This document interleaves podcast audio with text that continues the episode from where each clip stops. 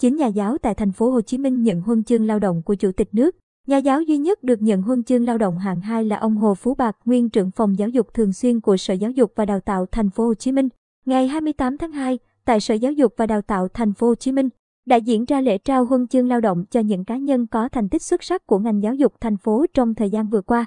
Bà Nguyễn Thị Lệ, Phó Bí thư Thành ủy kiêm Chủ tịch Hội đồng nhân dân thành phố Hồ Chí Minh và Phó Chủ tịch Ủy ban nhân dân thành phố Hồ Chí Minh Dương Anh Đức đã trao huân chương lao động hạng 2 cho ông Hồ Phú Bạc, nguyên trưởng phòng giáo dục thường xuyên của Sở Giáo dục và Đào tạo thành phố Hồ Chí Minh. Ngoài ra, 8 cá nhân khác đã và đang công tác tại Sở Giáo dục và Đào tạo thành phố Hồ Chí Minh cũng vinh dự đón nhận huân chương lao động hạng ba gồm ông Nguyễn Văn Hiếu, giám đốc sở, ông Lê Hoài Nam, phó giám đốc Sở Giáo dục và Đào tạo thành phố Hồ Chí Minh, bà Bùi Thị Diễm Thu, nguyên phó giám đốc, ông Lê Duy Tân, trưởng phòng giáo dục trung học, ông Mai Phương Liên, phó trưởng phòng kế hoạch tài chính, ông Nguyễn Quang Vinh, nguyên trưởng phòng giáo dục tiểu học, ông Nguyễn Thành Trung, nguyên chánh văn phòng sở và bà Nguyễn Thị Kim Xuyến, nguyên phó trưởng phòng tổ chức cán bộ. Đây đều là những cá nhân đã hoàn thành xuất sắc nhiệm vụ, có nhiều đóng góp thiết thực giúp cho ngành giáo dục và đào tạo thành phố góp phần vào công cuộc xây dựng và phát triển thành phố trong những năm vừa qua.